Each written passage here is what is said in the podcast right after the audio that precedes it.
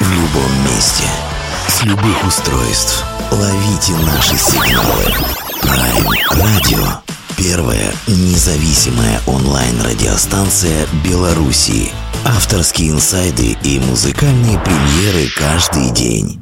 PR Radio by prradio.by Prime Radio. Ваш правильный выбор.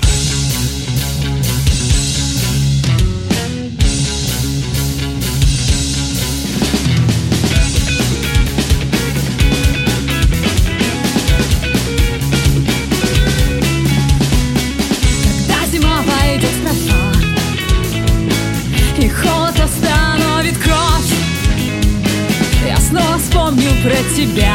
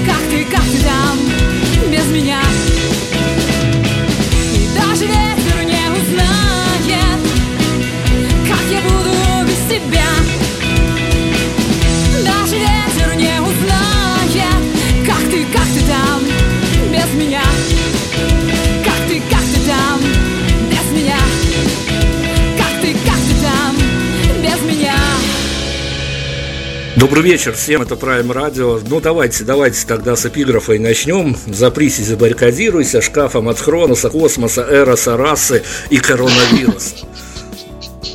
Вы просили, мы исполнили. Спасибо огромное нашей героине за то, что она сегодня с нами согласилась уделить нам время. И тут еще вот такая история. Я-то говорил нашей сегодняшней героине, что в тайном голосовании нашем в новом сезоне она а, одно из, наверное, самых частых а, упоминаний получила, поэтому мы спешненько так договорились и сегодня проведем время с э, потрясающей девушкой. А, но еще и э, мои сотрудники, библиографы, можно сказать, раскопали вот эту историю. Я, честно говоря, ну, ну, не то, что ну, такое вот не забывается, конечно, но с другой стороны, некоторые свои моменты хочется упрятать, потому что раскопали в 2011 году, а, когда еще мы совсем другим проектом занимались, но тоже радиопроектом. А, София, как э, тогда еще только начинающий пиар-менеджер, сам себе пиарщик, что называется, тоже нам писала. Вот у нас не получилось тогда поговорить. София Карева с нами сегодня, лидер, а, вокалистка, в общем, все-все-все в группе Coldstream. И, ну, только, конечно, мы и остальных участников сегодня обозначим чуть позже. А, ну вот, София, давайте тогда так, здравствуйте. Здравствуйте, Дмитрий, здравствуйте, Беларусь. Очень рада быть у вас в эфире да, сегодня. Спасибо вам огромное за то, что согласились. И вот смотрите, если мы с вами сейчас а, такой флешбэк совершим 2011-2010 год, а, как вам кажется, вот это действительно не миф, а какая-то такая Э, что называется, совершенно правдивая история, что на старте карьеры музыкальные музыканты все-таки ощущают себя, а, ну, не то что полными амбиций, а, как известно, времени на раскачку всегда не хватает, а, и его, в общем-то, и нету, как говорит э, великий, великий и ужасный Владимир Путин, что времени на раскачку нет, но все-таки на старте, на, на, на старте карьеры все это дело с более зажженными глазами происходит, и вот у вас, по сути дела, 2000 2020 каким бы он ни был, мы о нем еще, конечно, поговорим с разных аспектов. Год, по сути дела, юбилейный. А что самое такое приятное вспоминается со старт карьеры? Там, понятно, были свои трудности, потому что на орбиту вывести группу – это то еще дело. А, но были какие-то приятные моменты вот э, в на самом-самом старте, когда вы понимали, что вот для вас это ново, но это безумно, ужасно, просто интересная штука? На самом деле я до сих пор еще не выгорела. Еще есть порох в гробницах.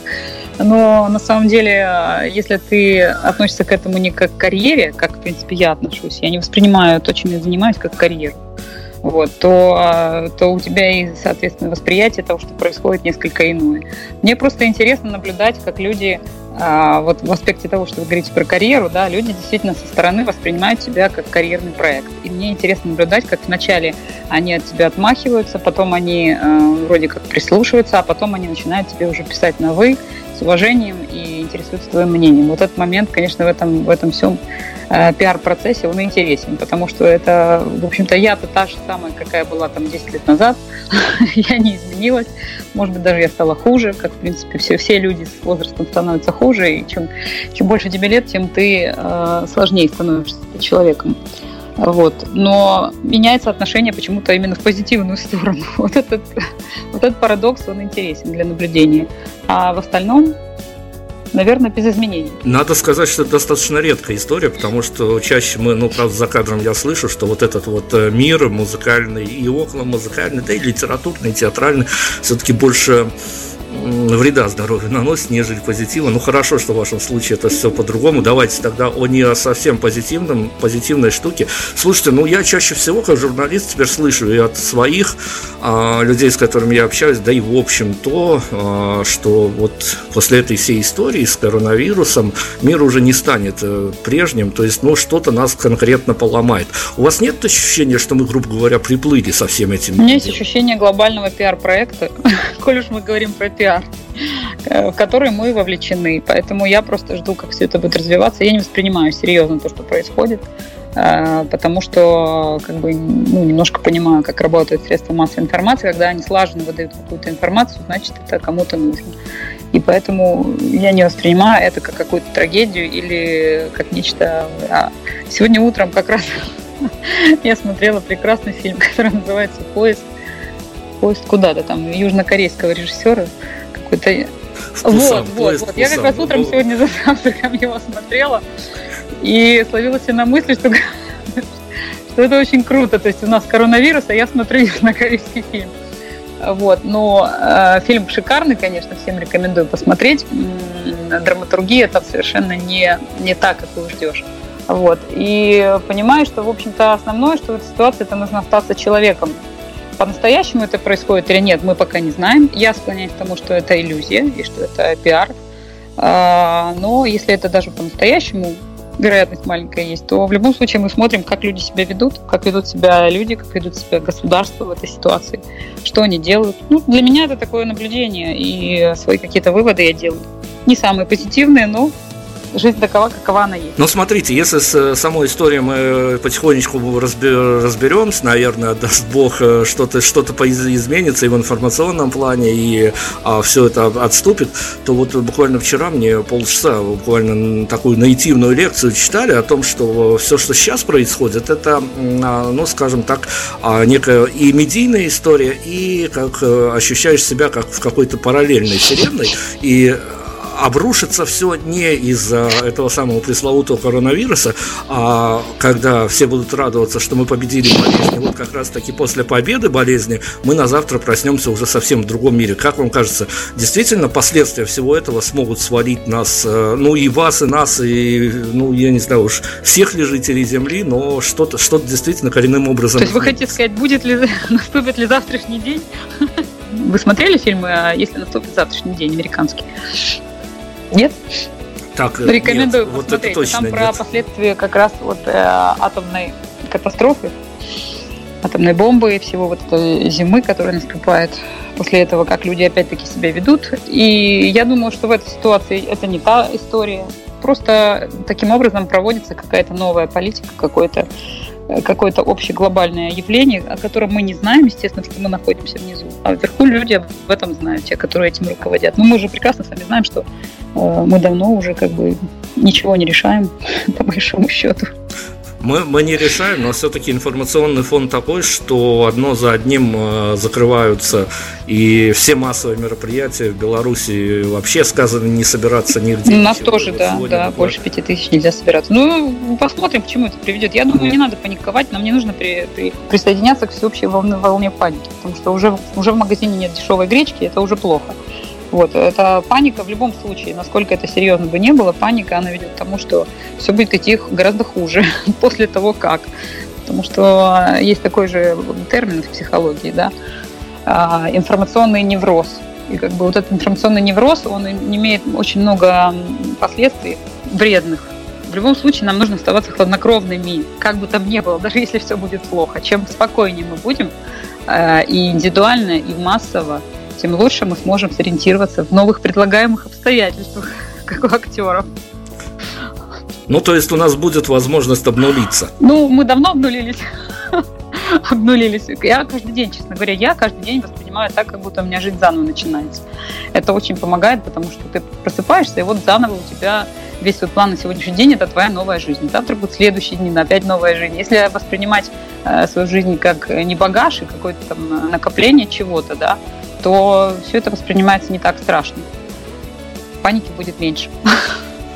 Да, на самом деле мы тут э, вот э, редакционной группой сидим и каждый раз э, понимаем, что какими же бы мы были наивными на финише 2019 года, когда писали новогодний проект, и как там все вот прям загадывали, что будет, чего, а тут шлепнуло нас, так шлепнуло, что называется. Хорошо, но давайте тогда последнюю, последнюю, последнюю привязку к этому коронавирусу мы а, к явлению глобальному зайдем. Вот э, у вас тоже глобальная история, она длится с э, уже большим продолжением. Вы пишете альбом. Мы сейчас уже о вас, о музыке. Да, есть такой момент.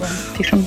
А, альбом, альбом штука такая, что даже вы обмолвились э, о том, что вам хочется большой альбом, который будет полноформатным, и, следовательно, ну, это стереотип, конечно, но, с другой стороны, когда подразумеваешь полноформатный альбом, ты понимаешь, что у него будет некая концепция, которая, ну, хотелось бы автору, чтобы было как какое-то как единое полотно, сотканное из отдельных кусочков, из отдельных песен.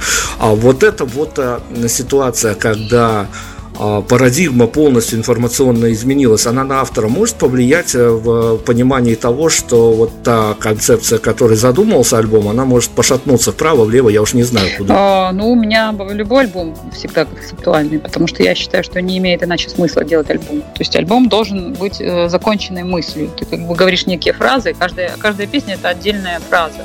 Но в целом это одно такое большое предложение. Не предложение, а текст о чем-то, некий месседж общий.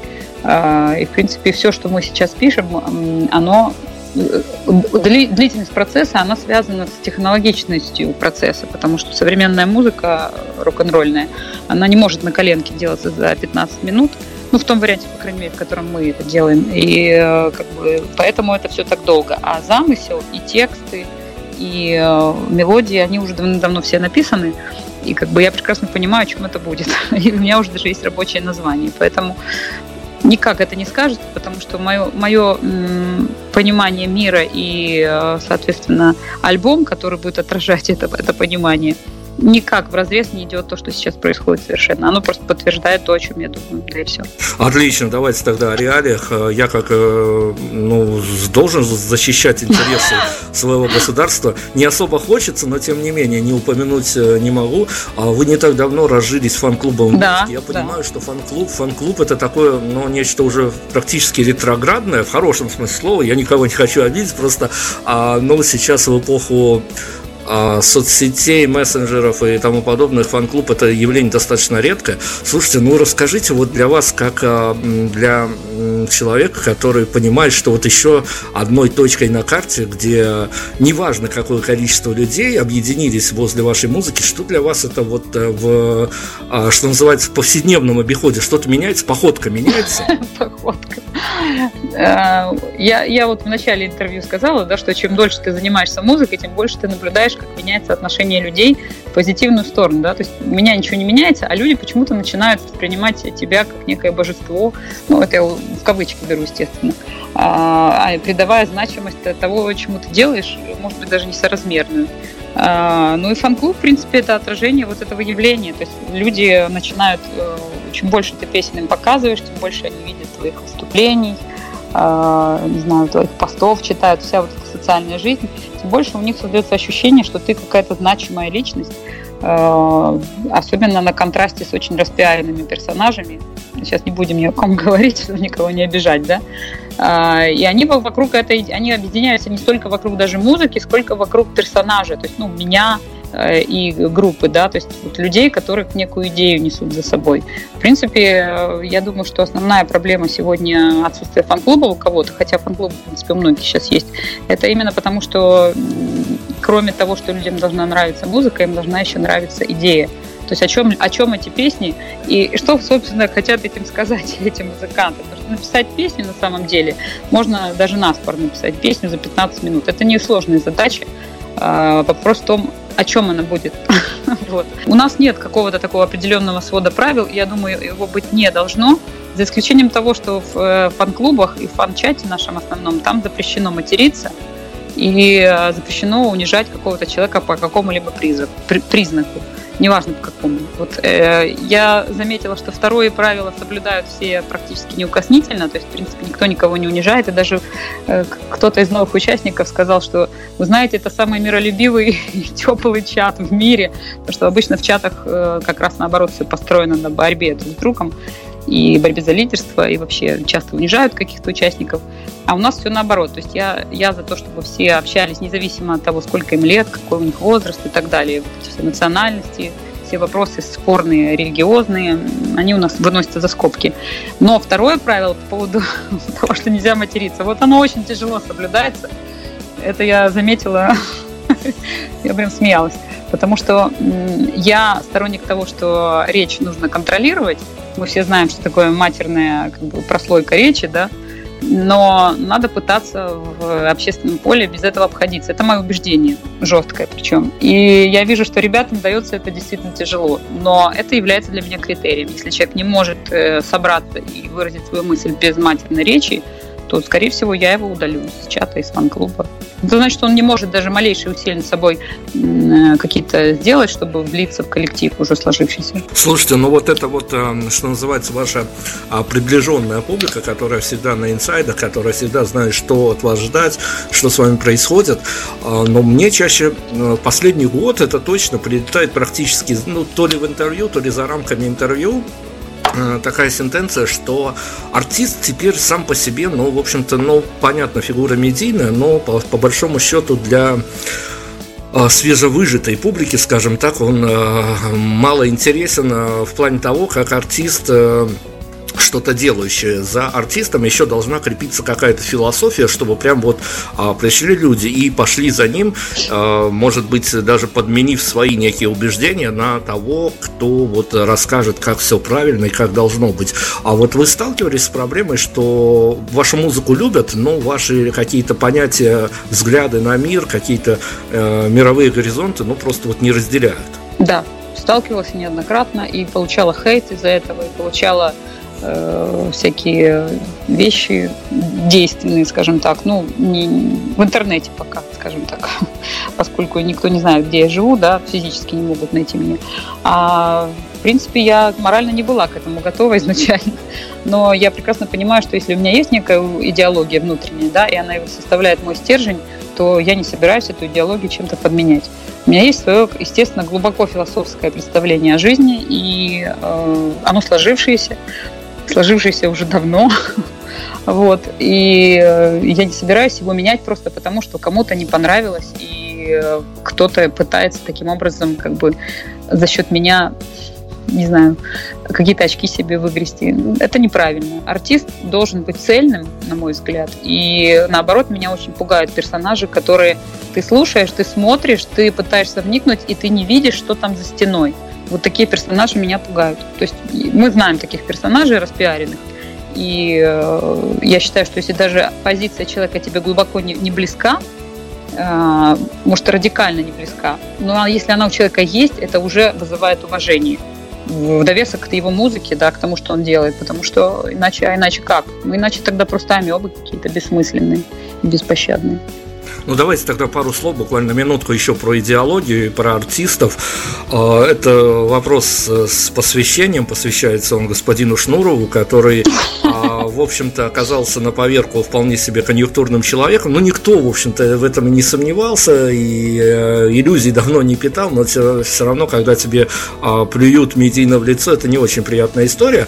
Я задавал прошлой героине нашей этот вопрос, задам и вам случалась такая, ну, я не знаю, вот она счастливая история со счастливым концом или наоборот, а, когда София Карева из своих каких-то личных побуждений а, отслушивала чей-то материал, может быть, э, я не знаю, ходила в наушниках по чьей-то композиции, а потом, читая интервью, либо сталкиваясь вживую с э, этими людьми, а, просто понимала, что, ну, вот этот вот человек, он полностью, просто полностью разочаровывает как личность. То есть, э, понятно, в песнях все красиво, а на самом деле э, вот э, полное разочарование от самого факта человека настигало.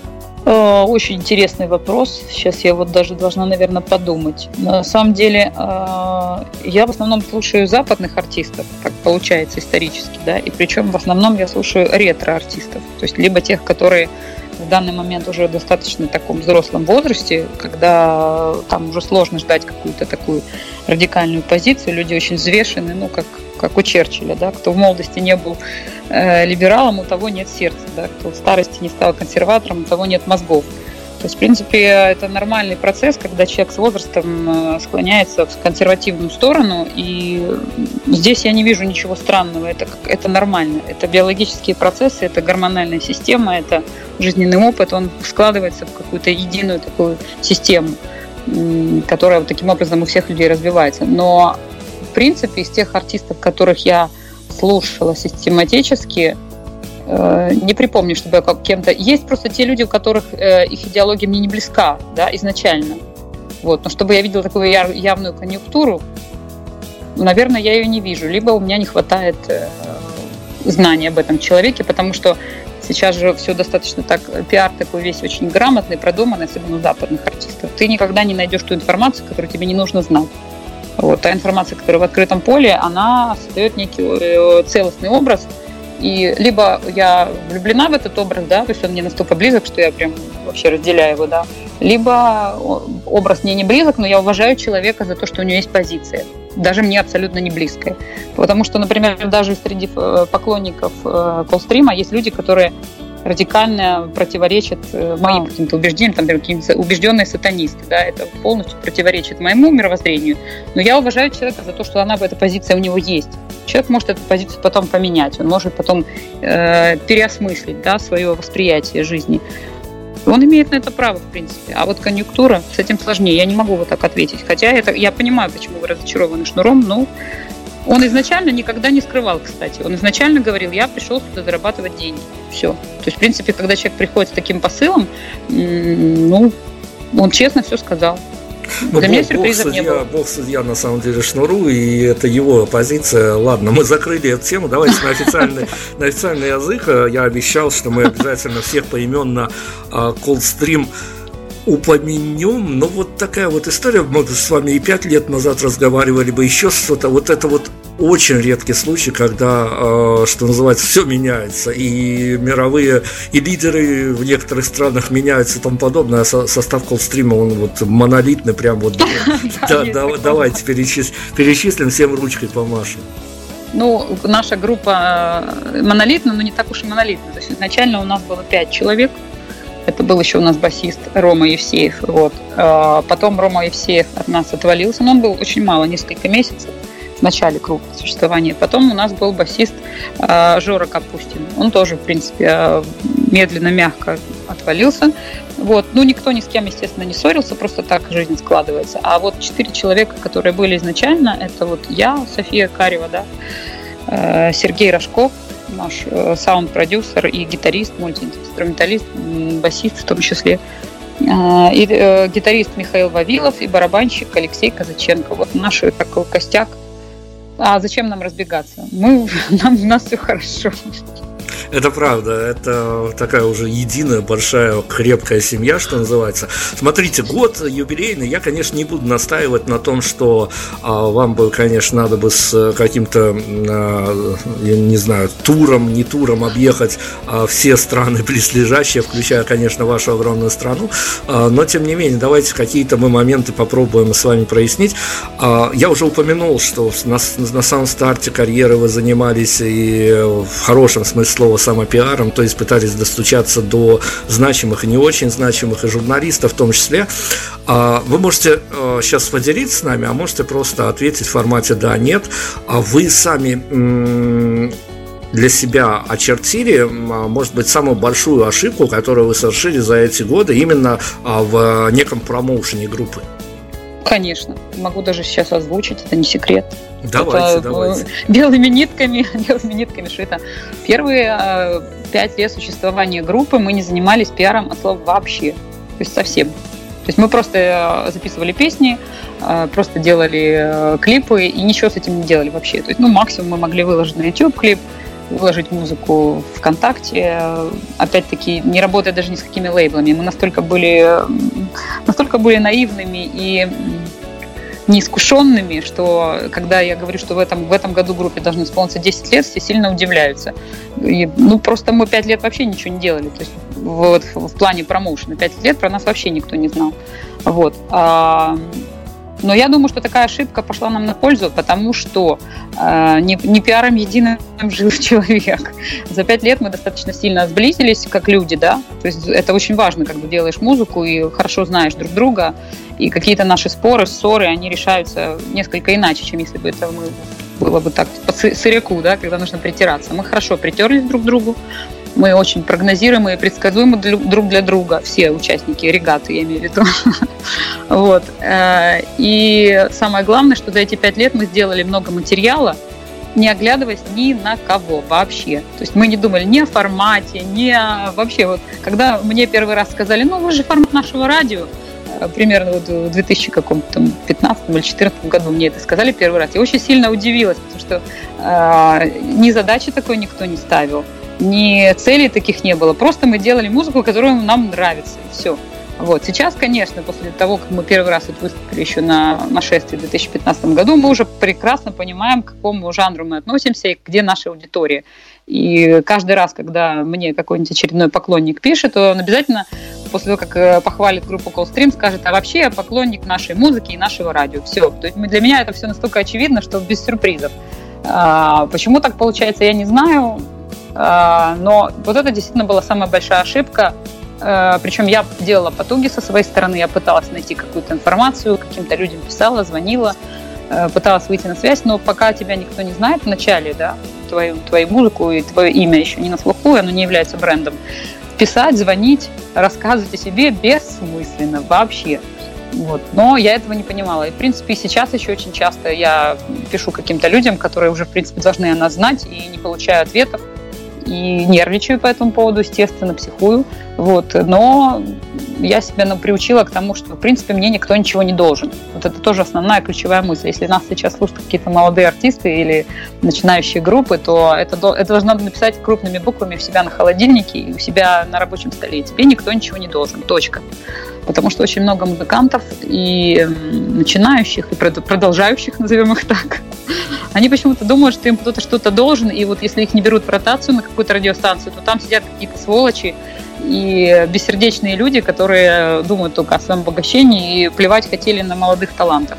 Да, они плевать хотели на молодых талантов, но не потому, что они сволочи, потому что у них свой режим работы и свой какой-то график предустановленный. А, я могу больше сказать, что я, может быть, тоже не права, но когда мне присылают какую-то музыку послушать люди и просят оценить, я в последнее время уже не слушаю. Вначале я еще пыталась, сейчас я перестала это делать, просто потому что Просто потому, что мне присылают очень много, и если я буду вникать в, это, в это, весь этот материал, я сойду с ума. Потому что мне же еще нужно найти будут какие-то слова, чтобы не обидеть человека, чтобы правильно это все подать, а потом человек обидится, в любом случае, да, обидится. Хорошо, ну смотрите. я буду врагом. Да, дата-то, дата-то круглая, и э, я педалирую эту тему, но тем не менее, я-то знаю э, так же прекрасно, как вы знаете музыкальный мир изнутри, я прекрасно знаю мир журналистов изнутри, а это те еще жулики, по большому счету, все. А, ну, за редким исключением. Ну, не без этого. А, когда вы говорите, что вы нервничаете от того, что ответа не, не приходит, я понимаю ваше состояние. А так на скидку вспомните, потому что я знаю, почему я употребил слово жулики. Иногда, а, но не то, чтобы это происходит эм, э, спонтанно, а вот эти вот самые журики иногда просто соревнуются а, между собой, как же написать некий такой витиеватый, красивый ответ, чтобы с одной стороны не обидеть, а с другой стороны дать понять, что, ребят, вы нам абсолютно не нужны и не интересны. Вспомните на вскидку самый красивый ответ, который вы получали с отказом на какую-то ротацию или промоушен вашего творчества. Самый красивый ответ это когда самый смешной ответ, это когда мне пишут, «А, вы нам не подходите, потому что вы формат нашего радио. При... Вот это, вот это вот, я за этот, за этот ответ я готова поставить, в общем-то, памятник этим людям и э, выдать приз и спросить, это как? То есть, во-первых, на нашем радио очень много разноформатных артистов. Э, объединяются они единственным критерием, что там есть гитара, да, вот, и там есть русский язык. Все. Все, в принципе, там настолько радикально разные артисты есть, от тяжелых до легких, от таких э, вообще как бы скажем, дворовых команд, которые выросли в серьезные команды, до команд, которые мега профессионалы. Их вообще сравнить нельзя. Они все в одном поле существуют и как бы объединяет, объединяется только брендом, да, брендом нашего радио, просто там свои взаимозачеты. И когда мне на этом основании отказывают, это очень смешно, потому что самый правильный ответ должен быть «вы не формат». Но когда говорят «вы формат», и вы нам подходите, но вы формат вот такой вот, а, а я при этом пишу человеку, который как раз вот этим форматом и занимается, да, там какая-нибудь радиостанция или какая-нибудь программа, которая, в принципе, должна освещать, и у нее масса артистов такого жанра. Вот это меня, конечно, ну, как бы я когнитивный диссонанс, да, как сейчас модно говорить. Я не понимаю. Ну, в общем, привет всем жуликам, конечно. Ребят, будьте как-то, ну, не знаю, поснисходительнее или хотя бы а, давайте сойдемся на том, что как-то так обширно освещ... Э, свою позицию, а не вот эти вот формулировки, что вы формат нашего радио и добрый вечер, что называется. А, хорошо, давайте тогда, поскольку о нашем радио, поговорим э, буквально пару минуток о нашествии о нашествии именно вот э, этого года. И там с вами случилась э, такая, ну, достаточно, ну, опять-таки, я э, с позиции редакции свою сейчас буду излагать. Нам показалось, что это такой, э, не то чтобы глобальный, но достаточно такой фейловый момент с вами случился, когда тут же тоже сейчас э, парадигма информационная такая, что артист может сам не понимать, в какую историю он вписывается и под кого он подписывается, но нам показалось достаточно странно видеть вас под, под покровительством правительством а, структуры, которая принадлежит господину Рогозину, и где у него ракеты падают и падают одна за одной. А, э, поэтому расскажите, как вас занесло в историю с Роскосмосом? Ну, это очень интересная история, но, к сожалению, она не медийная, потому что там есть э, вещи, о которых я просто не могу рассказывать. Э, это не какие-то там связи, там, я ни с кем не переспала, просто так получилось, что нас э, пригласили и попросили. Окей, не медийная, мы... Я, я на самом деле, я скажу так, что э, я для себя разделяю вот эти вещи, то есть я э, очень сильно увлечена космической темой с детства. Вот. И поэтому, если бы это была какая-то другая структура, наверное, я бы подумала. Но в данном случае структура, которая близка просто моим интересам. Я бы с удовольствием слетала в космос. Ну, если бы у меня была такая возможность, да, здоровье, говоря, для этого или там финансы. А, я бы с удовольствием. То есть вот эта тема, она меня, она, она одна из тех тем, которые мне интересны в окружающем мире в принципе, да. То есть мне интересно все, что происходит на МКС. Мне интересно, э, мне болит, почему мы занимаемся, э, мы развиваем кучу разных э, сфер, но совершенно не развиваем те возможности, которые дает нам освоение космоса на самом деле, да. Ну, как бы шутка же была такая известная, что мы ожидали, что в 21 веке мы будем э, летать в космос, а на самом деле мы сидим в гаджетах. У меня очень эта тема для меня болезненная. И, естественно, когда такая структура просит тебя с ними поработать вместе, почему нет? Вот. Именно потому, что не, не, не из-за их э, каких-то фейлов, да, как вы говорите, а именно потому, что мне близка сама тема. Вот, и причем не мне одной близка, она близка и нашему гитаристу, э, э, и второму гитаристу. Вот. Э, более того, наш гитарист Сергей Рожков в свое время закончил мои по специальности системы жизнеобеспечения пилотируемых аппаратов космических, да, поэтому ему вообще она очень близка. Вот. И, ну, как бы сложно здесь что-то говорить, дополнять. Это все равно, что вот вы всю жизнь занимались журналистикой, и вас попросили выступить от лица журналистов. Примерно так. То есть я, я воспринимаю это как возможность э, сказать людям, ну, посредством песен, да, там, сказать о том, что это важно. То есть космос – это важно. Люди, посмотрите, поднимите свою голову от грешной земли, оторвитесь от ваших гаджетов и посмотрите, что происходит на небе. Да, пускай так, но вот это мой способ. Вот, если я этого делать не буду, то мое место займет кто-то другой и будет говорить что-то такое, что пойдет в разрез с моими мыслями. Поэтому лучше это скажу я. Вот так. вполне себе космическая барышня с нами сегодня, София Карева, группа Call Stream. И поскольку мы сегодня действительно путешествуем во времени, и уже и в пространстве, и везде. Слушайте, ну самый неудобный вопрос я вам задам за все интервью, потому что об этом не то, что говорить не принято, но даже думать не хочется. Но с другой стороны, в последний раз сошлюсь на вашу юбилейную дату, а, потому что вы скромно умалчиваете, что сыграете где-нибудь на открытии арене или еще что-то, потому что ну, год, год способствует. Но тем не менее, а, понимая все прекрасно, от э, технологии, как изготавливается эта самая музыка, до а, влияния этой музыки на аудиторию, вы, не знаю уж, перед зеркалом, сама себе, где-то еще, может быть, в каких-то тайных дневниках, а вы можете очертить такое эфемерное, с одной стороны, понятие, но с другой стороны, от него никуда не денешься. А, у каждого, что отдельно взятого человека, что у коллектива есть свой потолок. А, он найден потолок у группы Coldstream? Потолок творческий или потолок э, аудитории? Именно, наверное, скорее всего, давайте попробуем соединить эти два понятия в одно, учитывая все амбиции, учитывая даже некие инструменты, которые освоены.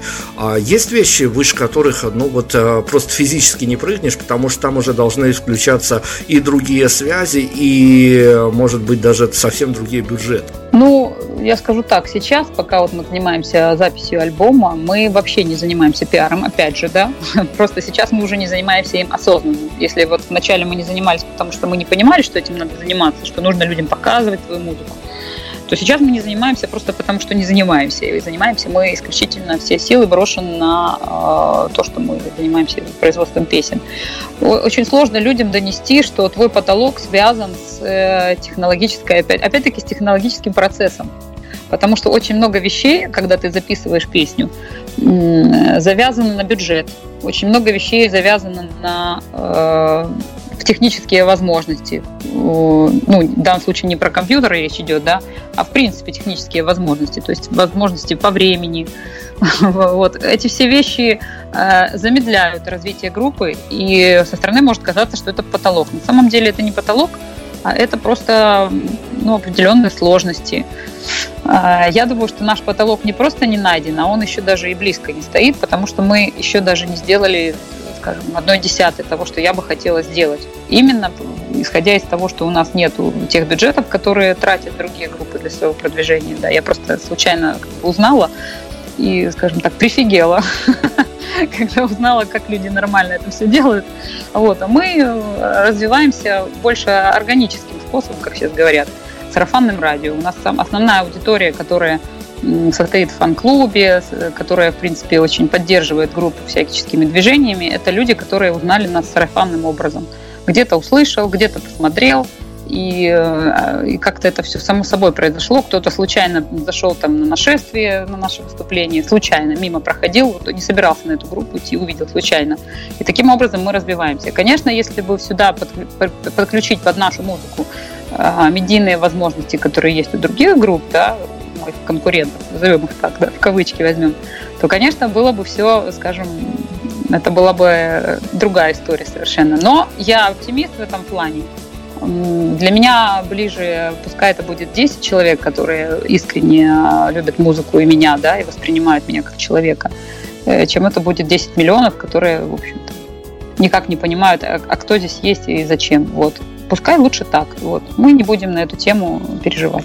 Не знаю, опять-таки, правда это или нет. Мне музыканты рассказывают, что каждый раз, когда они записывают альбом, с ними происходят некие такие перетурбации, когда они пытаются переосмыслить свое, э, ну не то, что даже творческое наследие, а именно делают, делают некие какие-то пометки по выхлопу, плохое слово знаю, но тем не менее, по выхлопу с прошлого альбома. И иногда даже доходит до того, что сам собой возникает вопрос, а может быть мы мы играем слишком сложную музыку, и, может быть, нам надо бы упроститься, взамен мы получим геометрическую прогрессию аудитории и тому подобное. Самый глупый э, момент, может быть, для вас, как для а, человек, который э, полностью понимает вот всю эту индустрию, и звуковую, и психологическое воздействие на э, аудиторию, он где-то в, при записи какого-то альбома возникал, когда стало понятно, что вам не то, что переобуться в воздухе надо, а что-то вот, может быть, э, не то, что даже упростить, а, но рвануть совершенно в диаметрально противоположном направлении. Не знаю, что вам ответить на этот вопрос, потому что мы э, основное, пересмотри, а, основное переосмысление у нас происходит, когда вот мы уже записали сейчас какое-то количество песен у нас есть записанных, да, и они уже лежат в стадии э, требуют сведения, и мы открываем их, смотрим, и периодически я ловлю себя на мысли, что мне, мне все не нравится. Я, во мне живет Гоголь, вот поэтому без основного осмысления, что вот э, может вообще все, что ты делаешь, это отвратительно и плохо. А этот момент есть, у меня есть, он и всегда был, и сейчас есть. Я не знаю, как у других это музыкантов происходит. Честно, вот ни разу мы это не обсуждали. Хотя нет, если честно, все как раз на, этой, на этом моменте все истопорятся. Да, точно, сейчас я вспомнила. А, когда говоришь с другими музыкантами, на этом моменте э, умирает 80% песен. То есть уже все сделано, потом ты садишься, все записано, надо сводить и понимаешь, что песня требует увековечения для delete, кнопки delete. Вот. Э, я себя обычно в, этом, в этот момент пытаюсь от себя абстрагировать и включить в себе продюсера. То есть я просто смотрю на эти моменты как продюсер. Я задаю себе один простой вопрос. Эта музыка лучше, чем то, что я слышу сейчас из динамиков радиостанции? Если я себе отвечаю на вопрос «да», то музыка будет э, выведена в свет, несмотря на то, что, возможно, она не самая там топово сделана по современным жанрам каким-то, да, и она будет выведена в свет просто потому, что она лучше. Лучше по разным критериям. В ней больше смысла, в ней больше музыки, э, в ней больше заложено всего, всего. Да, вот я уже говорила в начале да, про концентрацию. В ней больше концентрации человека как такового, да. Поэтому я буду этим заниматься именно в том жанре, в котором, который мне близок. Мы, кстати, много раз э, эту тему тоже обсуждали по поводу того, что может там упроститься, уйти в другой жанр. Ну, мы, у нас и так достаточно все просто, на мой взгляд. То есть, в принципе, у нас нет какой-то э, нет каких-то сверхсложных текстов, да, таких прям вот сложных, что прям в них есть э, многоплановость, да, заложенная, но она не, не, не такая, какая бывает там, у некоторых артистов э, когда ты вообще не понимаешь первый куплет, с чего начался, с чего закончился третий. Я стараюсь всегда написать песню так, чтобы даже человек без образования, человек, э, скажем, школьник понял, о чем идет речь. И профессор тоже понимал, о чем идет речь. Это, это вот моя сверхзадача, чтобы люди с любым образованием, с любым мировосприятием понимали, о чем песня. Близка она или, им нет, или нет, это другой вопрос. Вот, но они должны понимать, о чем эта песня. А, а по поводу конъюнктуры жанров, нам не нравятся другие жанры. Это если коротко ответить. Просто нам они не нравятся. А очень сложно себя вот э, скрутить в рулон. Я как человек, который на студии много лет работал, записывал разные жанры, я потом анализирую, смотрю там записи. Э, я записывала, допустим, артиста одного в жанре шансон. Я смотрю, слушаю и понимаю, ну, это же не совсем шансон, он как бы рок-шансон. Потом я записывала, допустим, артиста в поп-жанре. Я смотрю и слушаю и понимаю, ну это же не совсем поп, то есть это гитары, гитарный поп. То есть я в любом случае склоняю артистов, даже которыми я, с которыми я работала как продюсер, э, вокальный продюсер, да, и как продюсер звукозаписи, я все равно склоняю свою веру вот, с точки зрения музыки. Может быть, это моя, мое призвание, может, это моя задача. Я должна делать так музыку, и моя задача делать ее так убедительно, чтобы люди, которые не слушали этот жанр, уходили в нашу веру и приходили сюда. И, в принципе, у нас был такой момент, когда на каком-то фестивале мы выступали, подошла ко мне женщина лет, наверное, за 40 глубоко так. И э, явно она не слушатель рок-музыки, и она мне говорит, знаете, большое вам спасибо за сегодняшний концерт я первый раз поняла, что бывает рок, который мне нравится. Вот кто-то бы, наверное, бы оскорбился, а для меня это комплимент. То есть я зацепила человека, который, в принципе, не слушает этот жанр. Вот. И вот так я воспринимаю конъюнктуру. Мы будем делать э, музыку, к которой потянутся люди, которые раньше ее не слушали. Ну, потом много раз, кстати, мне еще такое писали уже в личку, что я вообще не слушаю рок, ну вот вы мне понравились. Здорово. Ну хорошо, смотрите, еще один миф. Э, за что купил, за то и продаю. Есть такой ритуал у музыкантов, если пластинка плохо продается или концерт плохо играется, все дело в, уши, в ушах звукача. Уши звукача растут от критики или нет? Мы великая группа всех времен и народов, у которой до сих пор нет своего звукача. Вот, именно потому, что нам очень сложно, что мы, э, по крайней мере, два человека из нашей группы, это я и Сергей, много лет работали в звукозаписи в индустрии, да, и мы умудряемся своими средствами настроить все до концерта. И тот звукорежиссер, который прикреплен к залу, обычно просто ну, помогает нам. Вот. И э, мы сами приходим и говорим, что должно быть как, и выстраиваем звук. Конечно, это имеет, наверное, свои недостатки, но э, ну, по-другому как? Если ты понимаешь сам, как это сделать, достаточно сложно привлечь кого-то и быть, чтобы этот человек отвечал за твою картинку. Да? Звук это же картинка, это вот как краски, которые, э, которые люди наблюдают во время там, спектакля да, или там, фильма. В данном случае они наблюдают краски звука. И мы просто слишком хорошо понимаем, как это должно быть. И, наверное, это наша проблема, что до сих пор поэтому у нас нет своего звукорежиссера. Если нас кто-то слушает, хочешь, если ты сейчас нас слушаешь, ты звукорежиссер, напиши мне. Шучу, конечно, вот. Но на самом деле, если у нас появится свой звукорежиссер, я с удовольствием буду с ним сотрудничать. И я думаю, это будет полноценный член команды, с которым мы поделимся теми знаниями, которые у нас есть, и мы будем все вместе расти.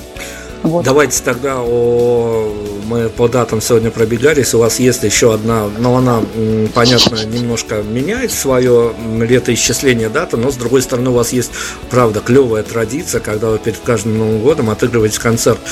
А, от себя, от ребят, вы замечаете, что понятно, что многие символисты, и это, это действительно клево, когда есть традиция, когда ты живешь где-то, даже понимаешь, что где-то там Новый год, а до этого еще мы отыграем а, вполне себе феерический волшебный концерт.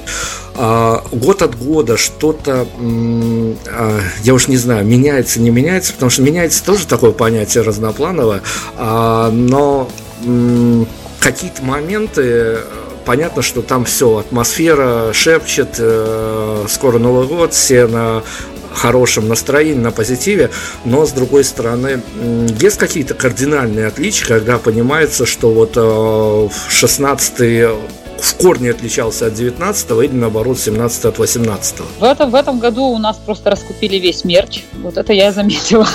я не заметила, но мне это сказала девушка, которая помогала в продаже.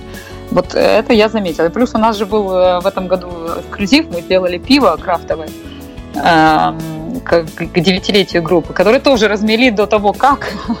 И, в общем, многим не хватило, и я потом выслушивала обиженные речи, что как так-то, почему вот так? А я говорю, ну мы же просто, это же не коммерческое производство, мы просто сделали подарок такой, фишку такую сделали свою, и, естественно, там с трудом одна бутылка там мне перепала, хотя бы попробовать, что, что вообще там было сделано.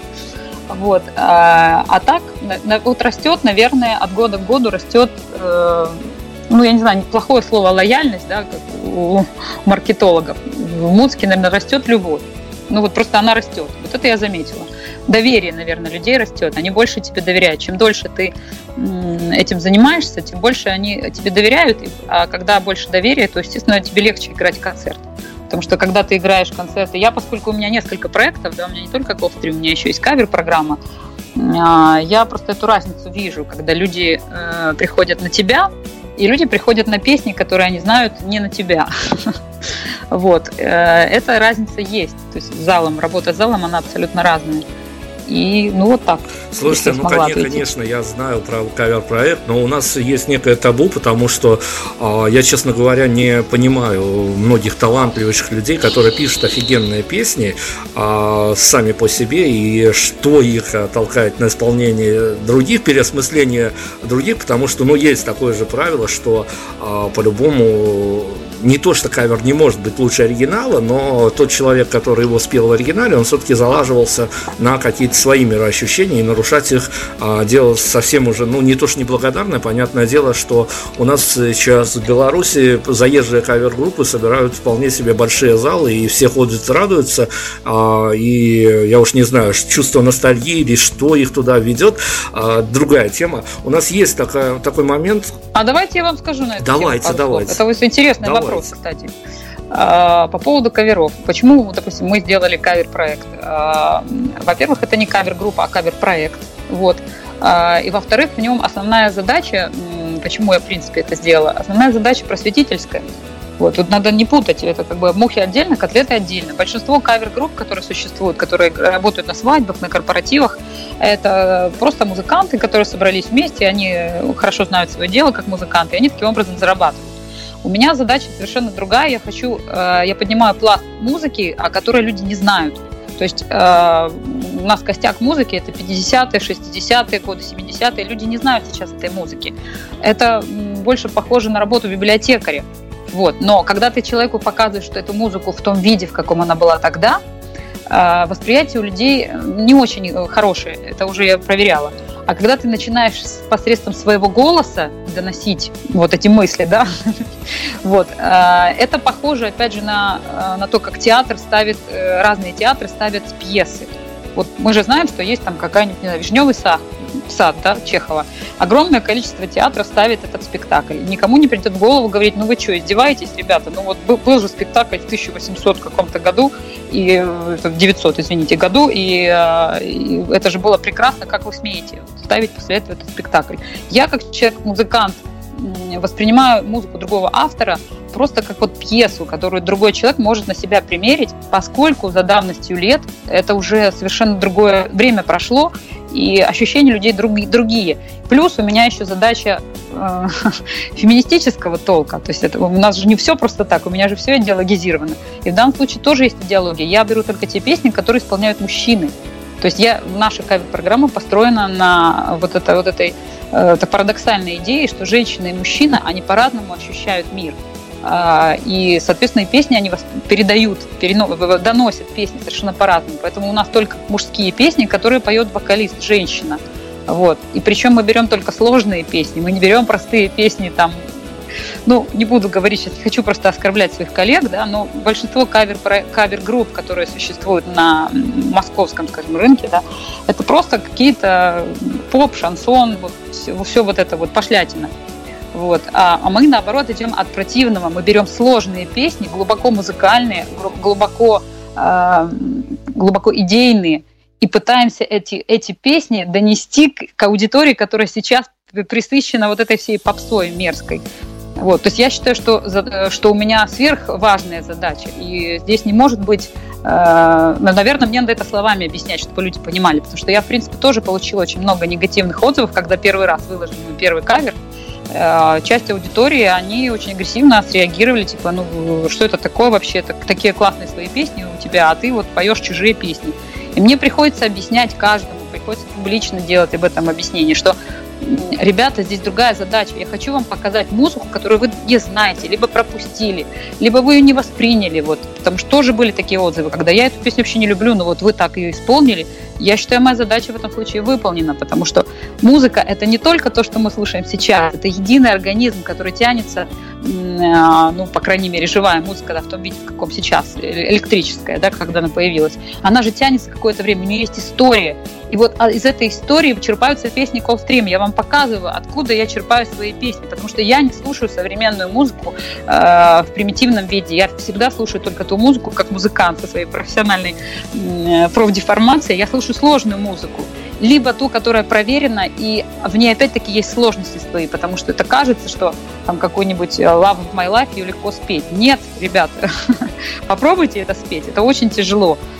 Там очень много приемов вокальных, э, гитарных, которые, э, чтобы их освоить, нужно потратить на это ремесло 20 лет ну хорошо, 10 лет, да, ну то есть длительное время, длительный промежуток времени, это выковывается все внутри человека, внутри музыканта.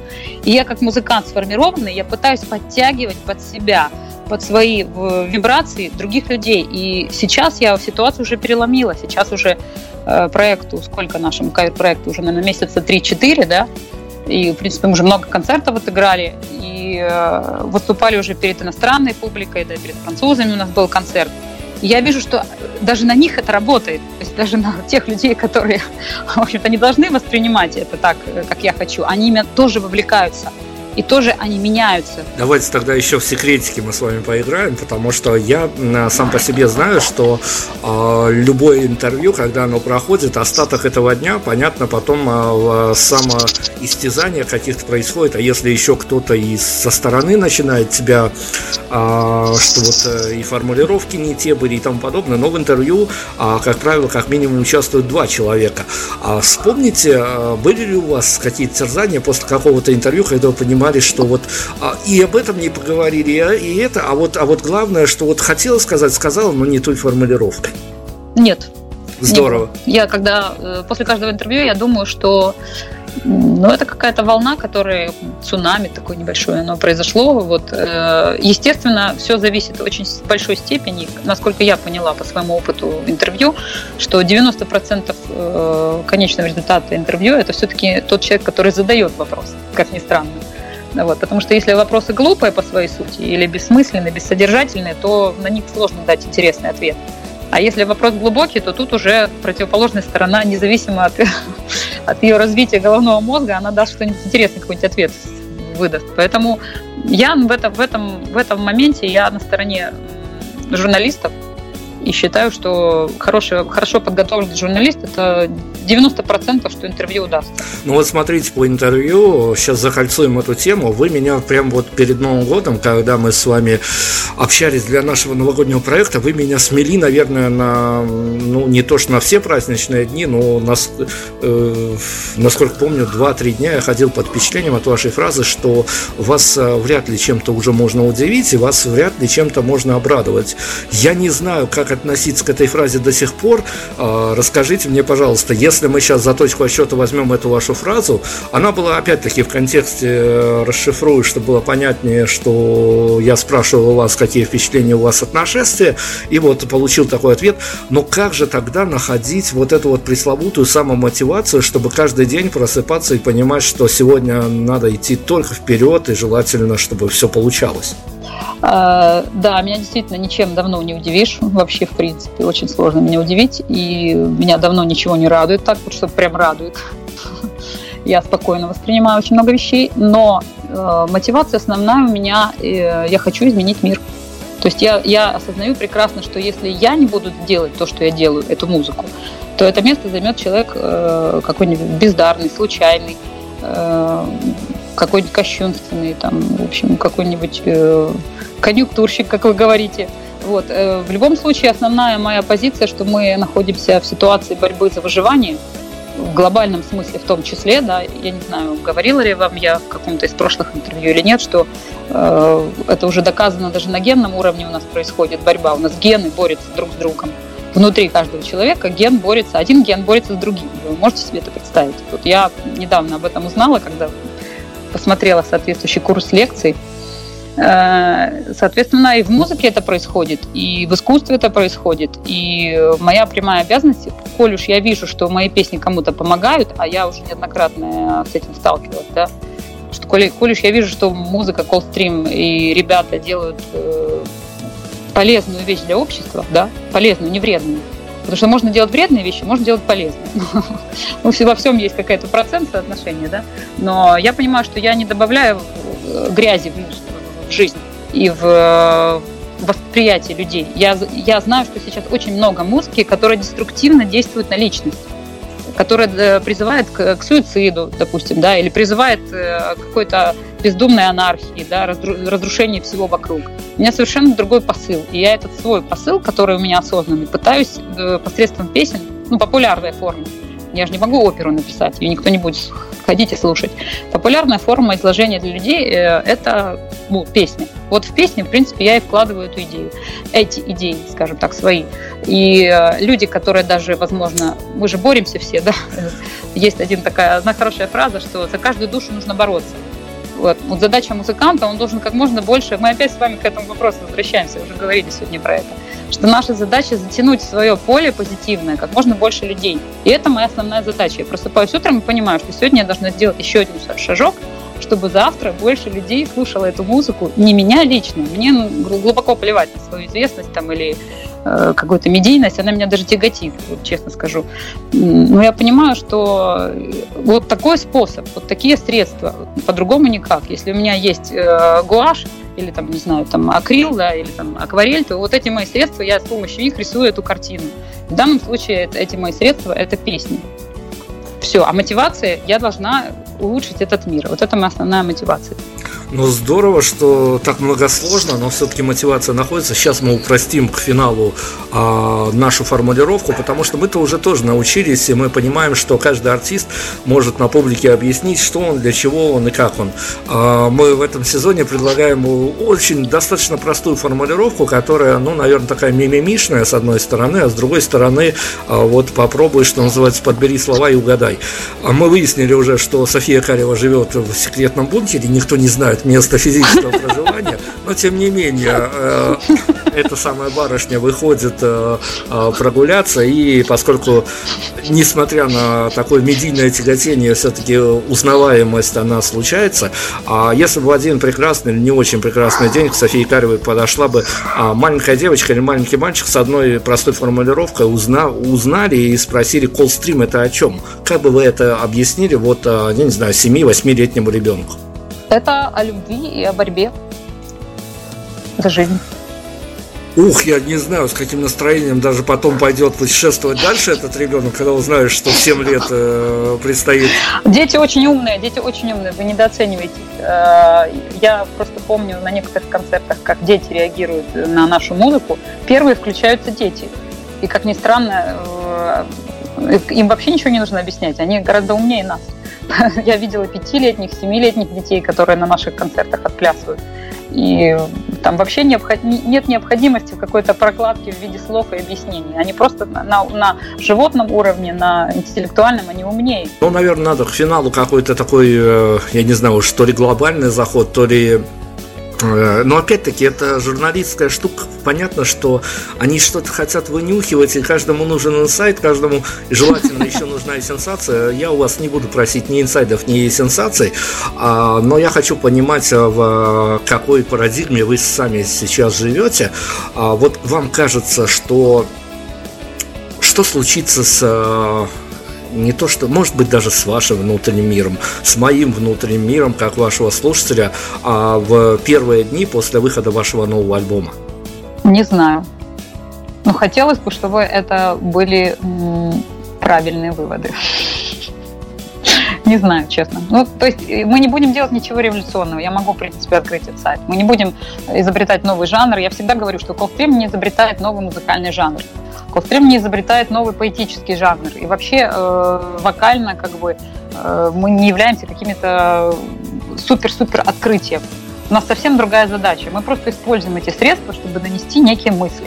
Все. Если есть люди, которые способны эти мысли воспринять, прекрасно. Есть люди, которые, если этих людей становится больше, еще лучше, потому что я глубоко убеждена, что это нужные мысли. Вот.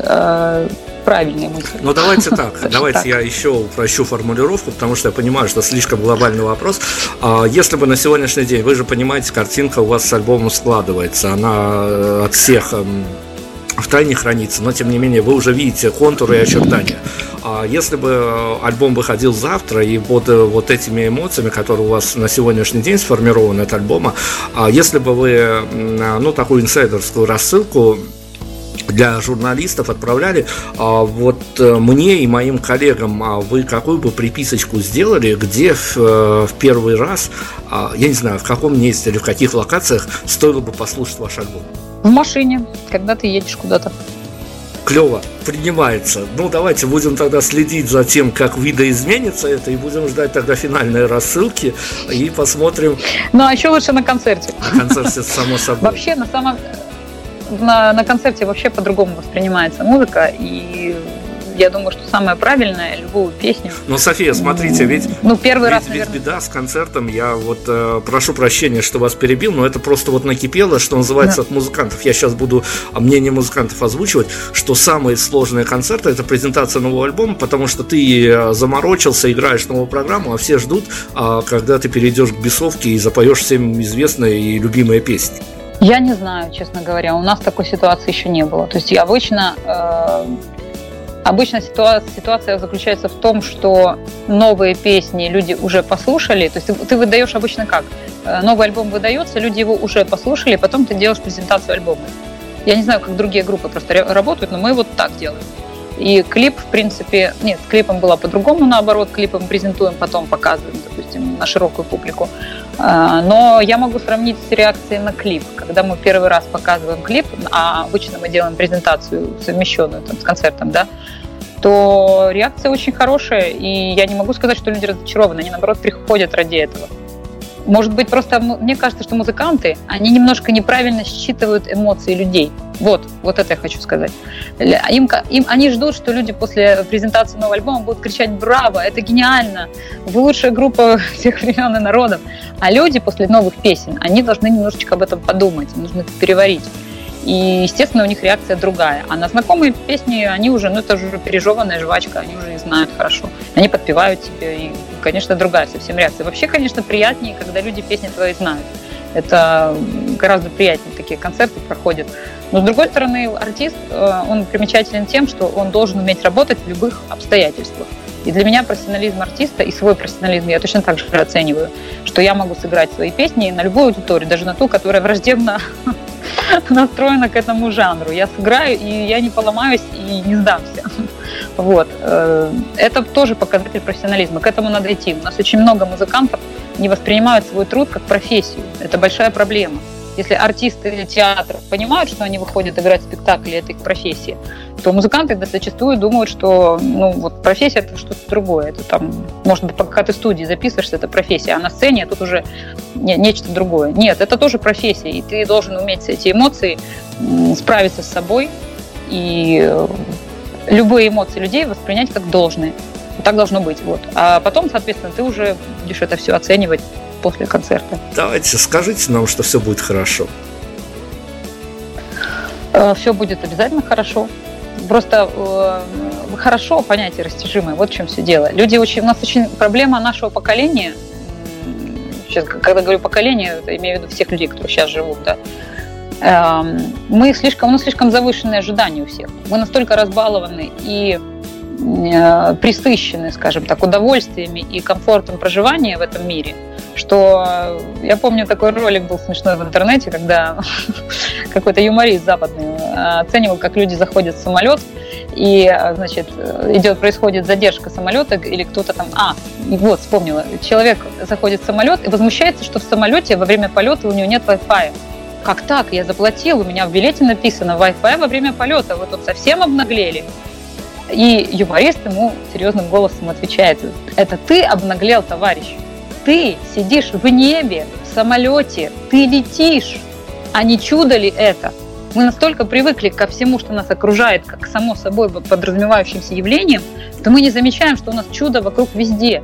Мы просыпаемся утром, у нас вода бежит из крана, нам не нужно бежать к колодцу. У нас э, работают лифты, у нас есть электроэнергия. Мы настолько зажрались, реально. Зажравшееся поколение людей, что нам кажется, что должно быть хорошо, и хорошо это что-то другое. У нас уже все хорошо. Понимаете, в чем дело? Просто это надо осознать мозгами, что хорошо уже происходит. Оно уже с нами случилось. А может быть только чуть-чуть лучше. А большинство людей депрессирующих, и особенно вот э, подростки в депрессии, да, там, или люди в сложных ситуациях, они, вот им некому сказать вот эти слова. Чувак, у тебя уже все хорошо. Ты, ты живешь, это первое. Это первый самый главный э, фактор. Я человек, который пережил ситуацию, когда я была на грани жизни и смерти, я отлично понимаю этот момент, что ты живешь, и уже слава богу, то есть ты должен уже радоваться этому моменту, а вокруг тебя куча замечательных вещей, которые тебе помогают в жизни и которые тебе создают комфорт, и ты 80% своего времени не должен думать о быте и о выживании, как первобытный человек, где продолжительность жизни э, была очень короткая. Кстати, недавно прочитала одну интересную информацию о том, что э, средняя продолжительность жизни сейчас была бы 38 лет. Как вам такая цифра? Если бы убрать антибиотики, и куча-куча-куча вещей, которыми мы все пользуемся, как само собой разумеющимся. А, вот, пожалуйста, вот уже все хорошо. Мы забыли, что начало, начало вообще всей нашей цивилизации, в которой мы живем, это 19 век, вот, вот как оно все только началось, 20 век, ребята. А до этого люди жили в жесточайших условиях, у них каждый день была борьба. А мы все расслабили булки, мы все сидим и э, жируем, понимаете? Мы все вот как этот э, образ мальчика из Макдональдса, который обложился этими Макдональдсами, сидит с таким толстый такой весь заплывший, и ему, ему он недоволен, что у него там каналы не те в телевизоре, понимаете? Надо уходить от этого, надо понимать, э, вот это осознание, людям не хватает этого. Вот я за это рад. Надо осознавать, что у нас все уже по кайфу, понимаете? И только нужно лучше это делать, эту жизнь. А лучше мы как можем сделать? Мы можем улучшить свою собственную жизнь. Ты улучшишь свою собственную жизнь, а рядом с тобой станет лучше другим. Вот. Но, к сожалению, все пытаются перенести свою ответственность на других людей.